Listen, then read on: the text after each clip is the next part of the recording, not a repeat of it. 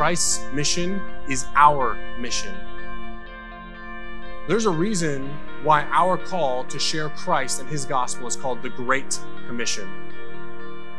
Not just another commission, it is the greatest task you will ever be assigned. Do you know that the tremendous blessing of helping somebody walk from darkness into light is an opportunity that we will never have again after we die? Never. There's no lost people in heaven. There's no need for evangelism. You have one chance to be a part of the work of Christ in saving someone's soul. And you're living in that chance right now.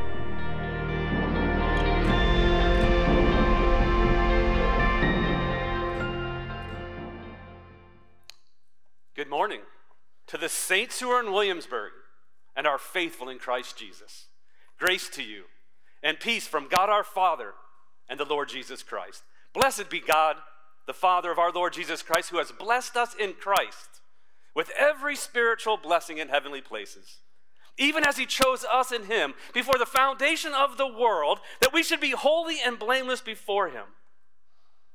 In love, he predestined us for adoption to himself as sons and daughters through Jesus Christ, according to the purpose of his will to the praise of glorious grace with which he has blessed us in the beloved. In him we have redemption through his blood, the forgiveness of our trespasses. In him we have obtained inheritance, having been predestined according to the purpose of him who works all things according to the counsel of his will, so that we who were the first to hope in Christ might be the praise of his glory in him. You also, who have heard the truth, the gospel of your salvation, and believed in him, were sealed with the promise of the Holy Spirit, who is the guarantee of our inheritance until we acquire possession of it to the praise of his glory. We all were once dead in the trespasses and sins in which we all once walked, following the course of this world following the prince of power of the air, the spirit that is now at work in the sons and daughters of disobedience, among whom we all once lived in the passions of our flesh, carrying out the desires of the body and the mind, and were by nature children of wrath, just like the rest of mankind. But God, being rich in mercy, because of the great love in which He loved us, even when we were dead in our trespasses, made us live together with Christ. By grace we have been saved and raised up with him and seated with him in the heavenly places in Christ Jesus, so that in the coming age he might show the immeasurable riches of his grace in kindness towards us in Christ Jesus. But now, in Christ Jesus, you who once were far off have been brought near by the blood of Christ. For he himself is our peace, who has made us both one and has broken down his flesh to dividing wall of hostility by abolishing the law of commandments expressed in ordinances, that he might create in himself one new man in the place of two, so making peace and might reconcile us both to God in one body through the Christ, thereby killing the hostility. And he came and preached peace to you who were far off and peace to those who hear. For through him we have both access in one spirit to the Father. Let us pray. Oh God, as we come before you with our heads bowed and our hearts raised, before you, our Father, from whom every family in heaven and on earth is named, according to the riches of your glory, may you grant us to be strengthened with the power through your Spirit in our inner being, so that Christ may dwell in our hearts through faith that we, being rooted and grounded in love, may have strength to comprehend with all the saints among us what is the breadth and length and height and depth, that we would know the love of Christ that surpasses knowledge, that you may be filled with all the fullness of God. Now to you, you who are able to do far more abundantly than all that we ask or think, according to the power at work within us, to you be the glory in the church to you be the glory through your Son, Jesus Christ, through all generations, forever and ever. Amen. Well, as Pastor Collins said, uh, my name's Dave Peterson. I am the pastor of soul care at Coastal Church. I've also waited three years to preach at Coastal Church in Williamsburg. Yes, ma'am. I oversee the equipping and counseling ministry, but I'm also a member of this congregation. And so I'm excited to be here this morning and so thankful that Pastor Colin entrusted his rickety pulpit to me. We need, we need to get this fixed. Caleb, was that you on the video? Yeah, that's what I thought. Recognize that voice. If you would, turn with me to Ephesians chapter 4. This is one of my, if, if anyone who spent any time in counseling with me knows, this is one of my favorite chapters. And this morning we're going to go briefly through this chapter. That's why your notes are already filled in on your bulletin, so we don't have to waste time trying to write those down while you're trying to wrangle your children. And we're going to review this chapter in both reflection of last year and looking forward in preparation for the next as we seek to make 2024 a year of walking worthy in our identity. And while you're turning there, um, I was moved a couple weeks ago by how many children we had on the stage worshiping our Almighty God before. So, wasn't that amazing? And, and I know, guys, that kids, you're used to getting dismissed at this time, and, and we're going to keep you here with us today. And I have two things that I require, I need help in. The first one is there is no clock on that back wall. N- none. And if, if, you've ever wondered why Pastor Colin might sometimes go long, because, well, he's moved by the Spirit and the lack of a clock. So, kids, I'm going to need your help on the clocks at 10:20, which is when the big hand is on four. Quietly, just do this, so I know that it's 10:20 and we've reached a halfway point. And the next thing I need is now, now I need you all to stand up. All the kids, if you would normally be dismissed at children's church, stand up. Because I need your help. Can you see me? Kids, can you see me? Okay, I need you to guess what kind of animal I am. Can you do that? Okay, what's this? Chicken. Very good. What's this one? Elephant. Very good. And this is my wife Stephanie's favorite one. She loves it when I used to do this in Walmart behind her. What's this one? A gorilla. You guys are great. Good job. All right. Now I need you to tell me what kind of mood am I in? Angry. That's good. Okay. What about this one? I'm scared. Great. Now the last one. Which one's this? Commanders fan? Is that what someone said? I'm sad and crying. That's right. Thank you so much for your help. Please sit down. You did great.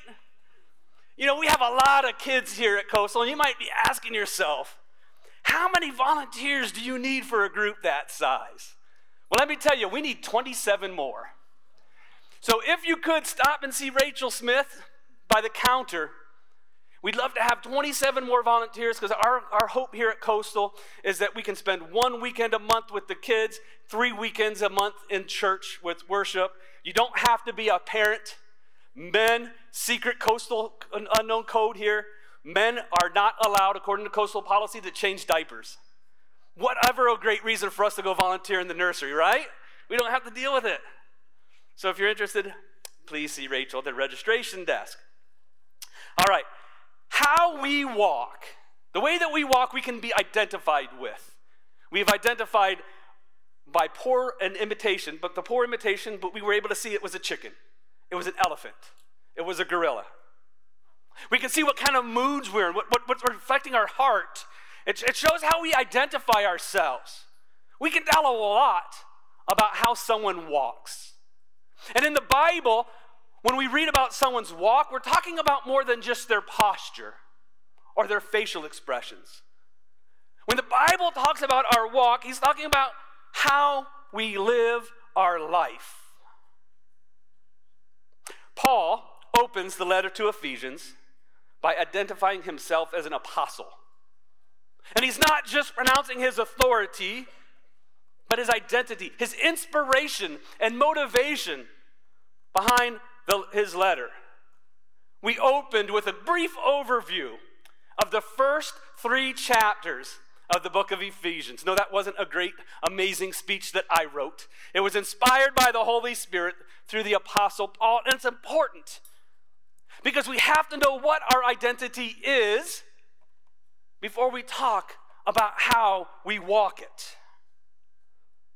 In chapter 3 and 4, which is a little bit different from 1 and 2, where he's pronouncing his identity as an apostle, in chapters 3 and 4, he identifies himself as a desmios, a desmios, a prisoner, person who's been confined in jail, one of the lowest societal positions you can have. It's interesting, he identifies himself as a prisoner and a slave. At those times, the two lowest social positions.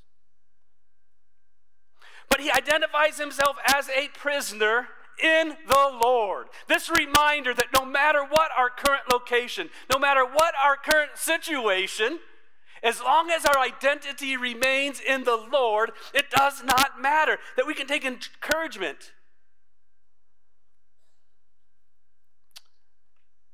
We can take encouragement no matter what our situation. And we can seek to walk worthy of the one who has called us out of darkness. Now, when we understand the idea of worthy, we have to understand it in its biblical context. It's not talking about having that we have enough value. What, what it means to when we walk worthy, it means walking according to our new life, walking in a way that is proper and fitting to our new life in Christ. And, and Paul continually repeats this, not only in Ephesians, but in Philippians 127. Only let your manner of life be worthy of the gospel of Christ, so that whether I come or see, and see you or I'm absent, I hear of you. That you are standing firm in one spirit, with one mind, striving side by side for the faith of the gospel. He, he calls it out in uh, Colossians 1.10, walk in a manner worthy of the Lord, fully pleasing to him. Again in 1 Thessalonians 2.12, we exhorted each one of you and encouraged you and charged you to walk in a manner worthy of God. This doesn't mean that we walk in a manner that shows our value. It means we walk in a manner that is fitting to where we have called. Because, friends, let's face it, without Christ, nothing we do has any value.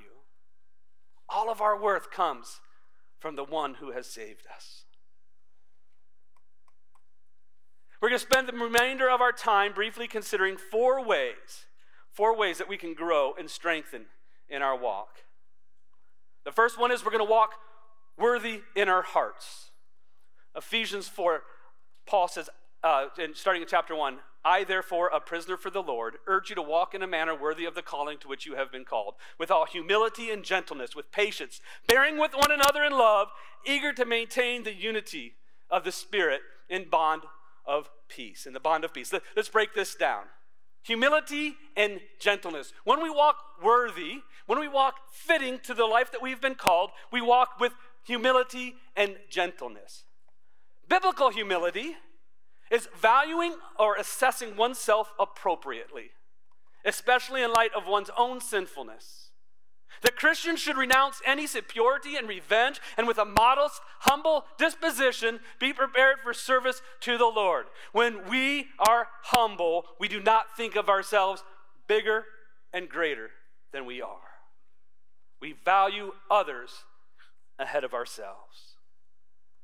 Humility and gentleness. Gentleness here is better translated as meekness. It stands opposed to resentment, retaliation, or revenge at injustices. It involves an attitude of courtesy and a willingness to waive one's own rights. Our, our desire in gentleness does not come from a, a, a position of timidity or, or lack of courage, but, it, but it's strength under control. When we are gentle, we withhold what we think is our right to act, and with humility, seek to serve the other. I love Matthew 11 29, the only place in the Bible where Jesus talks about his own heart. He says, Take my yoke upon you and learn from me, for I am gentle and lowly in heart and you will find rest for your souls. When we walk with humility and gentleness, we will find ourselves walking with patience and endurance. Patience. Everyone loves that word, patience. we always ask for more patience. But when we understand biblically that the word patience would be better translated as long suffering, many of us may not want so much.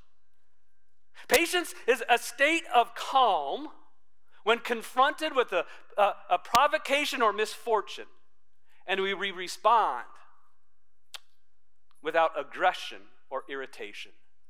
That we, when we're in a position that would provoke our hearts, we respond in an attitude of calmness. Paul tells Timothy that he received mercy foremost because Jesus so that Jesus Christ might display his perfect patience as an example to those who were to believe in him for eternal life. This perfect patience of Christ is our model. We also can use Jesus Christ as our model when it comes to endurance, to, to bear unpleasant or difficult situations, especially if it's on the behalf of someone else. Hebrews 12, 2 perfectly shows us how Jesus Christ did this when he, for the joy that was set before him, endured the cross, despising the shame, and is seated at the right hand of the throne of God, right? Why? Because of the joy that lay before him. He was able to endure the suffering of the cross.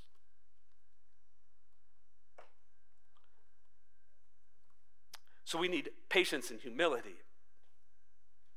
We need gentleness and endurance. And we need to be eager for the unity of the Spirit, to, to be eager, to be zealous, to, ha- to have an, uh, an intense desire to see something happen with this, this impatient expectancy. And I, I can't wait for it to happen. Many of us experience that zeal on Christmas Eve, right, kids? When we were waiting to open those gifts, that, that, that impatience. I can't wait for it to happen. Are we there yet? Is it time yet? And we're eager for unity to sustain the state of oneness. Milton, in his commentary on Ephesians, says that peace is not an end in itself. Rather, it is the means by which the greater end of the unity of the Spirit is continually preserved.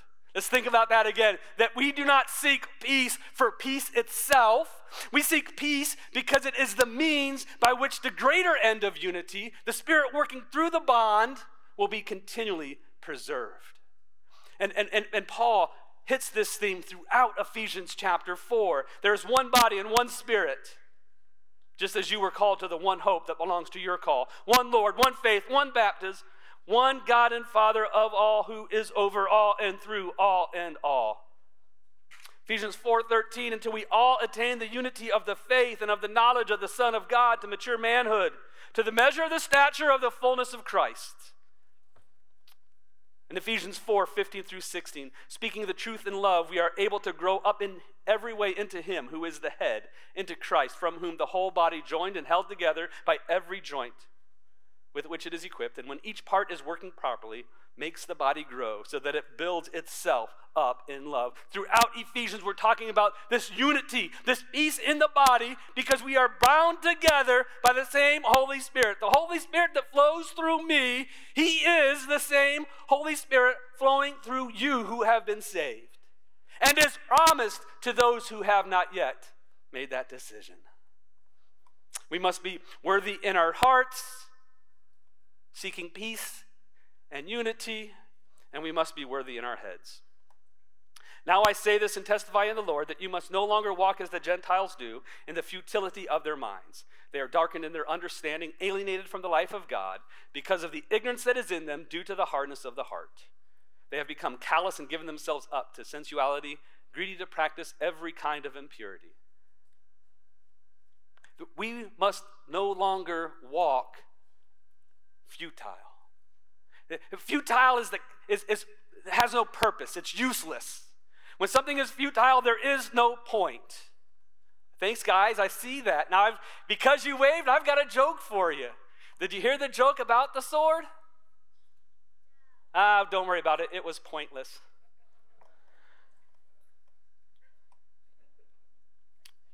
That's what futile is. It's, it's, it's, it's, it's, it's a pointless sword. It has no use. Friends, if you are a believer of Christ, we have a purpose. Matthew 28 Go therefore and make disciples of all nations, baptizing them in the name of the Father and of the Son and of the Holy Spirit, teaching them to observe all that I have commanded you. This is our purpose, church. 1 Corinthians 10 31 Whatever we eat, whatever we drink, whatever you do on New Year's Eve, do it all for the glory of God. We need to understand that the people of this world cannot understand these things because they're darkened in their minds and they're alienated from God. And in our this year, as we walk where we must no longer be alienated. Alienated means to be separate from a group, separate from a nation. You're a foreigner. But now in Christ Jesus, Paul will tell us in Ephesians 2:13, you who once were far off, you who once were foreigners, alienated, have been brought near by the blood of Christ. For he himself is our peace. And we begin to understand that we're no longer aliens. I saw a sweatshirt over here, someone had chosen on it. All right, 1 Peter 2 9. You are a chosen race, a royal priesthood, a holy nation. Foreigners no longer. We have found a place that we call our home in our Lord God Almighty, friends. We're no longer alienated, we're no longer futile, and we're no longer selfish. Ephesians 4:19 they have become callous and given themselves up to every sensuality greedy to practice of every kind. We need to see think and understand that at the root of every sin is selfishness. We want to please ourselves. We want to be worshiped. We want to be glorified. We want to make decisions. But Paul would tell the Galatians that the life he now lives in the flesh, he lives by faith in the Son of God who loved him and gave himself for him. It's the same God who loves us, the same Son of God who gave his life for us. And so we begin to understand that we must put to death sin. And, and Christian, hear me. The reason why we put away sin is not because it's sin any longer.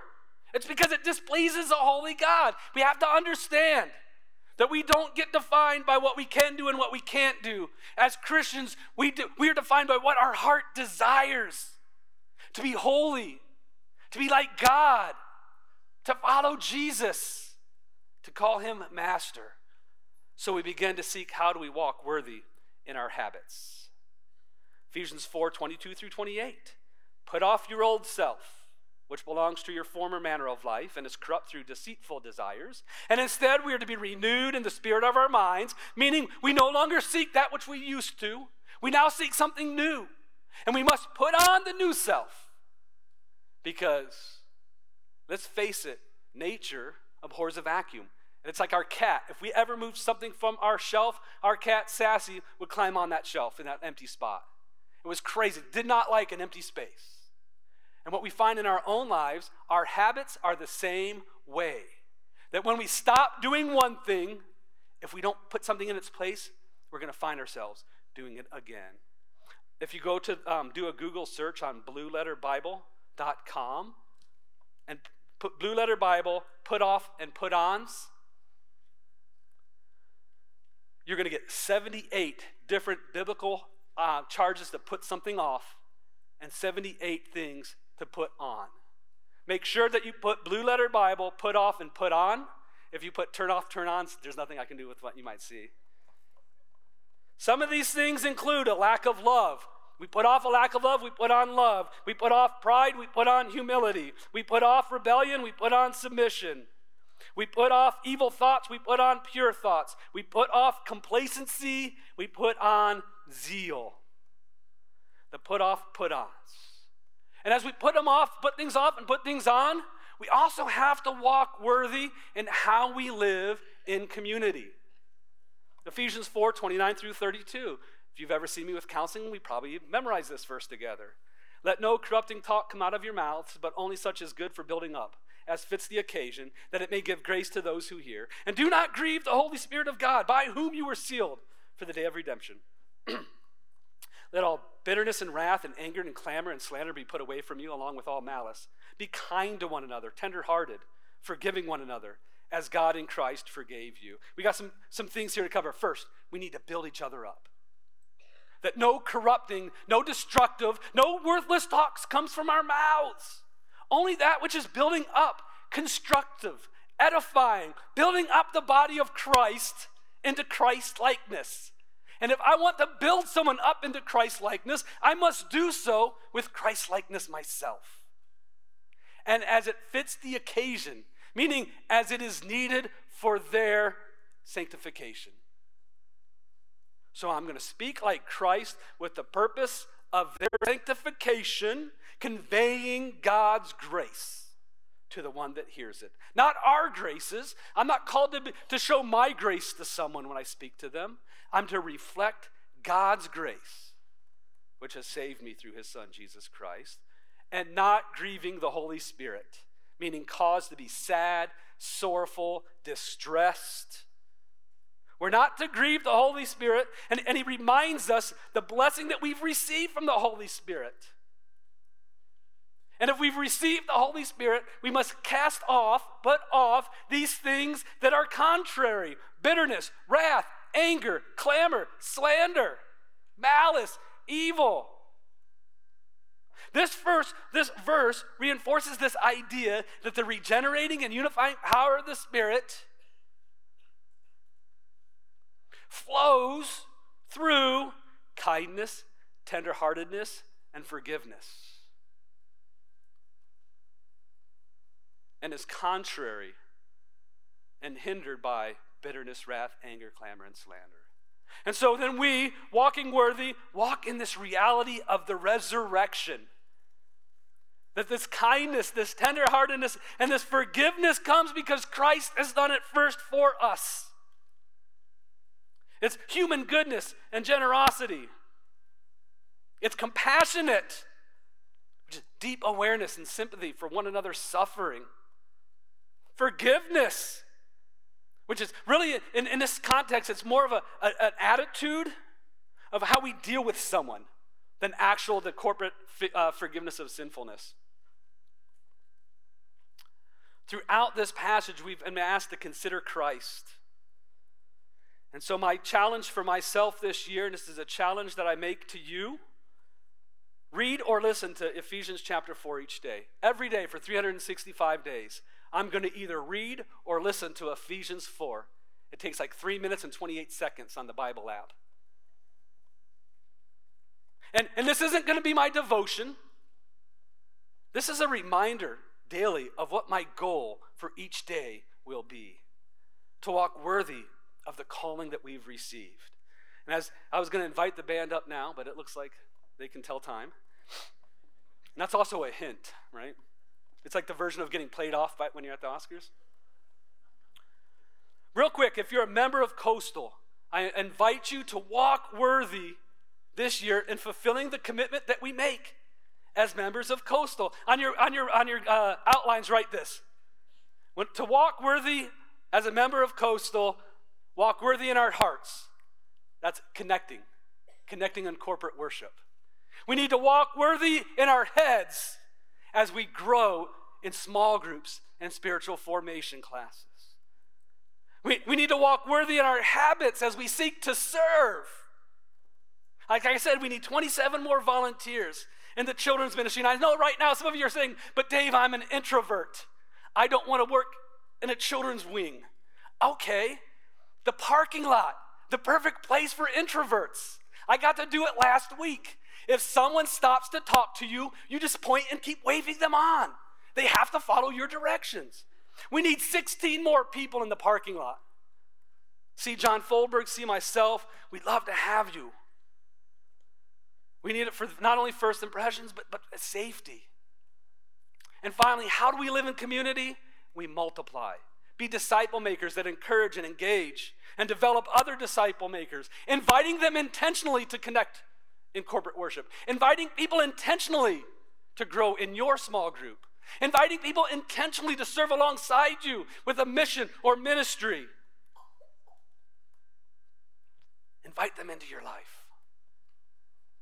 And I want to close with an opportunity for those who have not yet come to accept Christ. I've got good news. You can walk worthy in the newness of life I've got some good news. Jesus Christ, the same one whose birth we celebrated last week, died for you. Romans 5 6, while we were still weak, at the right time, Christ died for the ungodly. For one will scarcely die for a righteous person, though perhaps for a good person one would dare even to die. But God shows his love for you, and that while you're still a sinner, Christ still died for you. How do I know this? Because while I was still hostile to Christ in my heart, he died so that I would find forgiveness. How much more now have we who've been justified by his blood? How much more shall we be saved by him? If while we were sinners, while we were enemies, we are reconciled to God by the death of his son, how much more, once we have been reconciled, shall be, we be saved by his life? Second Corinthians chapter 5, verse 14. For the love of Christ controls us because we have concluded this that one has died for all, therefore all have died. And he died for all, that those who live might no longer live for themselves, but for him who for their sake died and was raised. From now on, we regard no one according to their flesh. Friends, if you are feeling unworthy, hear me. You will no longer be regarded for what you've done in the flesh. For if anyone is in Christ, he is a new creation. The old has passed away. Behold, the new has come. This doesn't matter if it's pornography. This doesn't matter if it was an abortion, a homosexual lifestyle, or speeding on 199. God loves you. And it no longer holds what you've done in the flesh against you. Because the old has passed away and the new has come. This is an opportunity to walk in a newness of life this year. This is from God who, through Christ, reconciled you to himself, not counting your sins against you. And, church, he has entrusted us with this message of reconciliation. We are ambassadors of Christ, and God is making his appeal through us. So if you have not yet come to that decision, please see me, see anyone who's walking around that looks like they know where they're at and ask them. And if they don't know, they'll point you to someone who can. For we will not rest until all have reached that same stature of maturity in Christ. Let us pray. Almighty God in heaven, blessed be your holy name that you, the God of all eternity, providentially sent your Son to die so that we would be restored to you in unity. Heavenly Father, you give us an opportunity to be freed from the shackles of the fleshly desires, that we can have a newness of thought. It doesn't happen instantaneously, Heavenly Father, but because of your patience and your long suffering, you provide us opportunities to continue to learn and to grow. You provide us opportunities to be further shaped into your Son, Jesus Christ. For those of us who are struggling last year with a secret sin or one that's been made known public. Let us be reminded of this newness, that that is no longer our identity. Let us celebrate the freedom that we have now found in your Son, Jesus Christ. And let us seek to please Him this year as we walk in this newness and walk in a way that's appropriate to one who calls himself a Christian. For those who have been have had their hearts heavied through the loss of a loved one, a mother, a brother, a sister, a father, we are reminded by Paul that we no longer grieve like the world grieves. We grieve as those who have hope, and yet we still grieve. We ask for the comfort that surpasses all understanding through your Son, Jesus Christ, and the Holy Spirit moving through us to provide us the comfort and the confidence as we look past the pain and the suffering. We despise the things of this world, for we know the glory that lay ahead. And it is to that glory, through your Son, Jesus Christ, that we look. It is through the glory of your Son, Jesus Christ, that we place our hope. And it is through his name that we pray. Amen.